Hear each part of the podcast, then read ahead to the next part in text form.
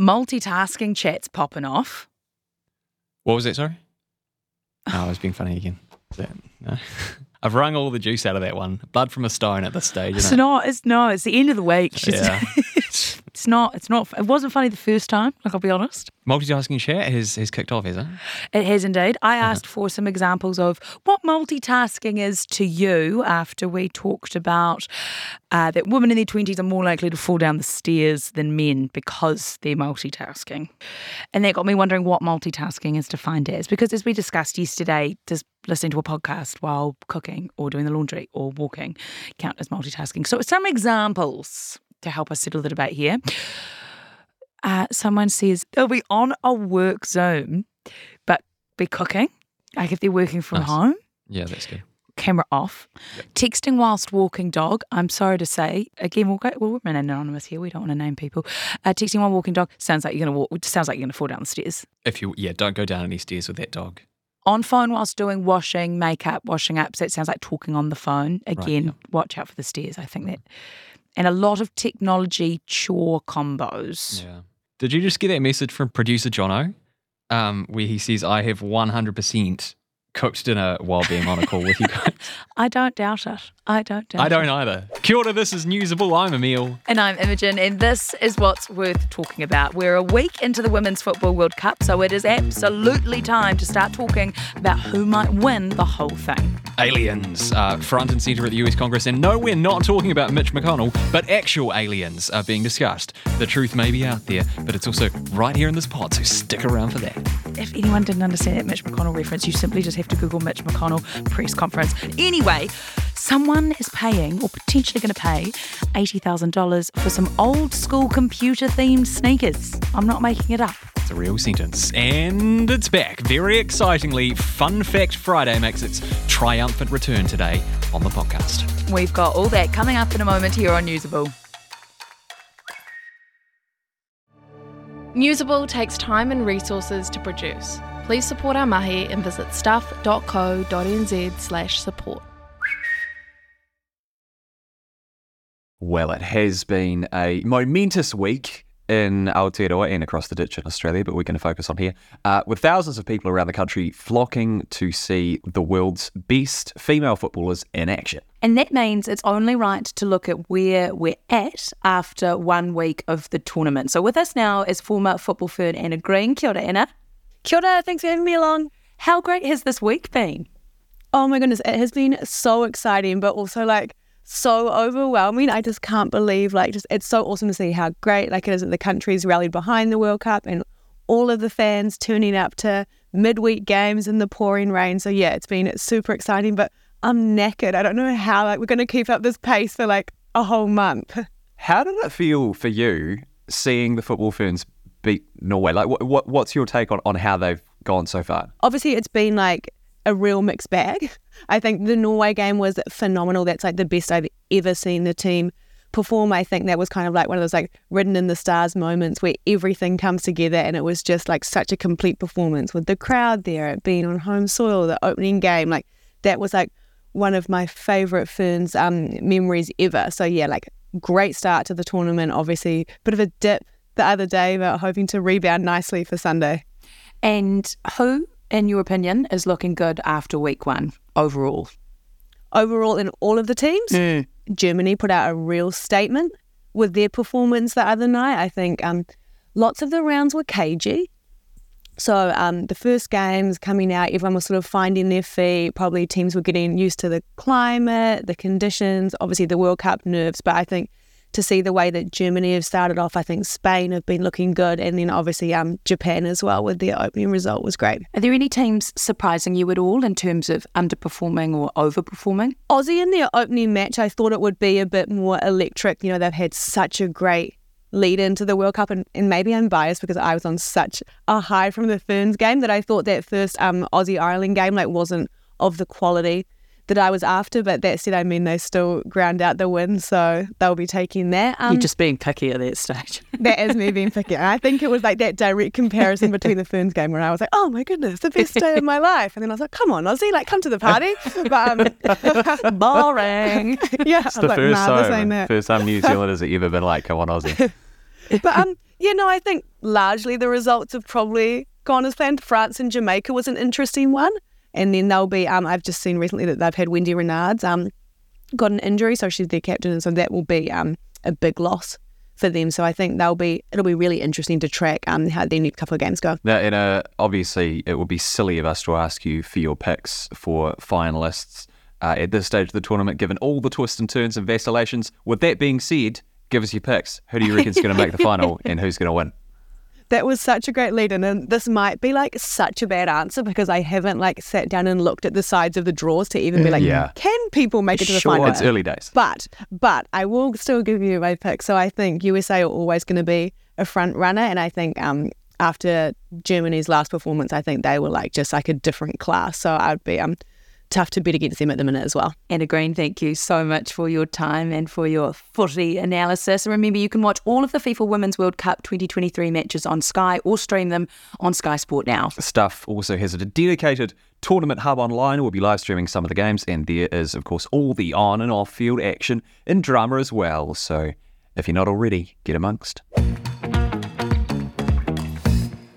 If you're convinced that aliens are real, we have something to bolster your argument coming right up because the US Congress is holding formal hearings about the presence of alien material right here on planet Earth. And remember, we love hearing from you, so get in touch. Do you think aliens are real? I don't know. Give us your thoughts. Uh, you can find us on TikTok or Insta, search Newsable NZ. And if you want to email us as well, always an option, newsable at stuff.co.nz. But remember a wee while ago, we talked about the former military intelligence officer who came out of nowhere and claimed the US had proof of UFOs. I remember. I remember. It was on like has, a Wednesday or something. He was like, by the has way, Has he been arrested and locked up finally? oh no, there's been a development, Okay. but it's not that. That same former military officer, David Grusch, has appeared before Congress, the US Congress, alongside two former fighter pilots, and claimed non human biologics have been found and collected, and that the federal government has been hiding evidence of aliens from everybody. You're going to have to explain what biologics are. Yeah, look, I haven't been that successful in my Google research. as far as I understand it, which is, it just makes this whole thing even weirder. Biologics are medications that come from living sources. So he's saying something non human has been found.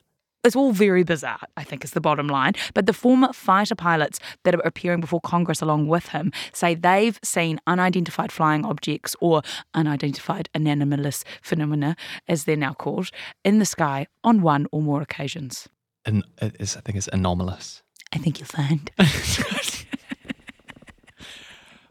But like, just to clarify, when you say Congress, Yes. that this is before Congress, you mean like the storied US Congress where like big, serious, actual things happen? As in, Alexandria Ocasio Cortez is part of the panel and asked questions. Why is it in front of Congress? So, well, because like like we alluded to earlier, remember Grusch came out on like a random day of the week and was like, "Yo, there's aliens, or we've got alien UFOs." uh Congress wanted to look into that naturally uh, because he claimed that the US was in possession of intact or partially intact alien vehicles and that these had been collected over decades. So, an investigation was then ordered into what the government does or doesn't know, and it's hoped weirdly that all of this will end up in legislation around the government being more transparent about aliens. it's honestly, it's so strange. And, and these fighter pilots, they're testifying because they have actually said that they've seen UFOs in their lives. Yeah, so one of them says they saw one in 2004, but then the other one says he has seen a UFO every day for the last couple of years.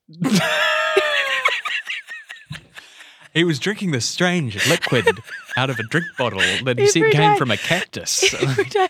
And uh, the hearing was kind of frustrating and a bit weird. And this is where it gets a little bit like, oh, what- what's going on because oh, this is where it gets like that, is it? No, but they the, the men claim that since going public, uh, they've had threats. Uh, they've got a lot of backlash for speaking out about UFOs, and so sometimes when they were asked questions about like, do you have proof? Uh, where can I prove this? Even one of the questions from Alexandria Ocasio Cortez was like, where would you look to get answers if you were me? The men would say things like, I'd be happy to tell you that in private, or I would be happy to tell you that in a closed environment. I don't want to tell you that in an open forum. and then to top it all off, the main whistleblower, David Grusch, has admitted that he hasn't actually seen any of these UFOs. Oh, right. Okay. But has got his information not from the internet, but from extensive interviews with high level intelligence officers. This is giving me strong, like, yeah, I've got a girlfriend, but you'll never meet her. She lives in Canada. Uh, but rest assured, as bizarre or as trolling as this could end up, we'll stay across it, obviously. Hey, we're still going to talk about a pair of ultimate dad sneakers, which are more than seven times the price of a fancy computer. But if you're enjoying what you're hearing, do chuck us a like and a follow on your favorite podcast platform. It really helps other people to find us and it gets us one step closer to being able to afford these sneakers. If you don't have time to read the in depth stories or you just prefer to listen instead, the Long Read from Stuff is the podcast for you. Each week, we showcase one of our excellent pieces of journalism, telling important or entertaining stories from the world of crime, sport, history, culture, and more. You also get to hear from the journalists themselves about how they uncovered the story and how it came to life. So, for your weekly dose of long form journalism, beautifully read, subscribe to the Long Read from Stuff wherever you get your podcasts. Imogen, there are a lot of people in this world who like to collect things, aren't there? Yes, I believe the technical term is collector. And uh, some of the things they like to collect are a bit unusual. Pokemon cards, for example, uh, stamps, uh, co- coins. Locks of celebrities' hair, I believe, is also a genre. Yeah, that is unusual. Interesting that that popped into your mind. Look, can't explain it, won't explain it. but of course, there are more usual things that people collect, practical things like sneakers. Yeah, there are actually probably some sneaker collectors listening to this right now. I know a couple of sneaker collectors, and if you are a sneaker collector, we've got a bargain. We have a bargain for you. Yeah, it's a pair of Snow White limited edition Nike sneakers emblazoned with the old school Apple logo. They're a UK size nine and a half. They have an air cushioned heel, so I'm told, and they're going to auction at Sotheby's for the pricely sum of 50,000 US dollars. That would be roughly 80,000 New Zealand dollars. I mean, that seems like quite a lot of money to me. It's a lot of cash. It does raise the question, though how do auction houses come up with numbers like that? Well, joining us to shed a bit of light on that is Jess McKenzie, Luxury Accessories Manager at Webbs in Auckland. Kia ora, Jess. Hi, how are you doing? Jess, 80,000 New Zealand dollars for a pair of sneakers sounds quite ludicrous. But to you and your business, is that as ludicrous to you as it is to me? So, not necessarily. I think uh, people who are very passionate about something will pay whatever it takes to acquire it. And that's kind of what we, we've experienced in our auctions at Webbs. You know, we've seen uh, pieces like the Hermes Birkin sell for 30, 40, $50,000 at times. So, I do think people will pay top dollar to acquire that item that they want. Jess, how does an auction house go about valuing things like this? Like, what factors do you look at? So, the way we value goods for the secondary market is we're looking at factors like the availability and rarity, you know, whether it's a common thing to appear on the secondary market. Um, we're also looking at things like the craftsmanship and the actual quality of the item. We also take into consideration the actual condition. Uh, in general, something that's in near new condition will fetch a higher price than something that's been well used. So we also look at the perceived market value of that particular brand and um, come up with a value based on these factors. I imagine Webbs has sold some sneakers, uh, ever at the price of 80,000? Yeah, so we did take on uh, a single owner collection of Jordans from uh, a particular vendor who was kind of dabbling in the world of of sneakers and um, he appreciated the brand and was wanting to make some room in his collection. So um, we got a consignment of Jordans, which was great. And these did really appeal to the sneaker community and resulted in that entire collection selling at auction. How, how much money, though? Jess, come on. How much money are we talking? um, so I can't say it was quite at that $50,000 mark, but mm. we are really recognizing um, an increase in the whole streetwear and sneaker community. So it is something we're always aspiring to get those really high value consignments and um, something that's constantly developing at Webbs. Skillfully evading the question and violating the client's privacy. I love that from you, Jess. Um, are, are you ever like, are you ever taken aback by how much collectors are willing to pay for you know what what might seem totally innocuous items coins stamps you know does, does it ever kind of blow your mind even working in the business as you do I would say at the beginning, it definitely did. I feel like I've kind of developed a numbness to it though, and I do ah. really understand these collectors. You know, they're really passionate about so many different things. So, yeah, Jess McKenzie from Webbs, thank you so much for your time. thank you so much. Hey, Chris, Yes. do you want another very broad question? I've got a very broad question Go today. on then. What do you know about sports? Up the wires, go the Black Caps, and don't forget Premier League football. Oh, you do love a bit of Premier League footage, do. don't you? What team is it that you support again? Oh, the current champions, Manchester City. I think they're pronounced Arsenal. It's pronounced Arsenal. Uh, but you know what's good about football? What? They don't regulate sock height. I'm sorry. There's a sport that regulates sock height? Indeed, there is, and it's cycling. That's very strange. Why on earth do they regulate it? Well, I know, but if you want to find out, you'll have to listen to the Big Stuff quiz wherever you get your podcasts. Oh, that's a cliffhanger indeed. The Big Stuff Quiz is brought to you by Melbourne Every Bit Different. It's been forever.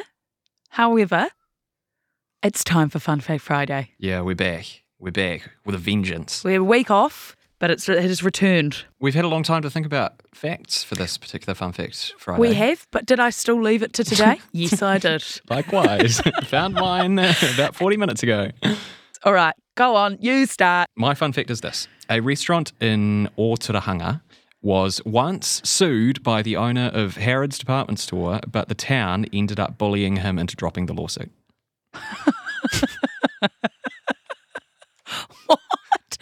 Okay, explain the lawsuit. Okay, so uh, 1986, and uh, we're in the mighty town of Otorohanga. Uh, there was a restaurant that was owned by a businessman whose whose name was Henry Harrod, and the restaurant, not unreasonably, was called Harrod's Restaurant. Um, so Muhammad Al Fayed, who owned the famous department store of the same name in London, he tried to sue them for copyright infringement. He's a famously litigious guy. So the town rallies around Henry. Harrod. Yeah. Uh, every business in town changes their name to Harrods, uh, and they basically say, "Go on then, sue all of us." Otorohanga itself briefly changes its name to Harrodsville with the support Are of you the making this up? with the support of the district council. Um, eventually, the UK tabloids and the BBC and stuff they get wind of this. They relentlessly mock uh, Al Fayed, and they do so so mercilessly that he eventually drops the lawsuit altogether. How did I not know about I this? don't, I don't- it's wild, right? I feel like there should be a movie Otorohanga it was called this. Harrodsville. It was called Harrodsville, yeah. To troll Muhammad Al Fayed. This is amazing. Taika needs to get on this for a movie, like in all seriousness. yes, one. This needs to. People. Do I resign now? You've won. Uh, no, go, go on. No, I can't. You never I know. don't You even never know. if I. No, I do. You never know what, I- what, I the, do. what the people are going to think. That is. I want to know more about all of this. we need to. It's it's in living memory, you know. Like we, need to we- find either, either need to find Henry Harrod or Henry Harrod's descendants. If anybody like knows about this and wants to get in touch and tell us a bit more about it, you should definitely drop us an email newsable at stuff.co.nz because this is a, a great yarn and uh, I'd love to get a bit deeper into it. I'm speechless. Okay, uh, here's my offering. Move aside 80,000 New Zealand dollar pair of sneakers.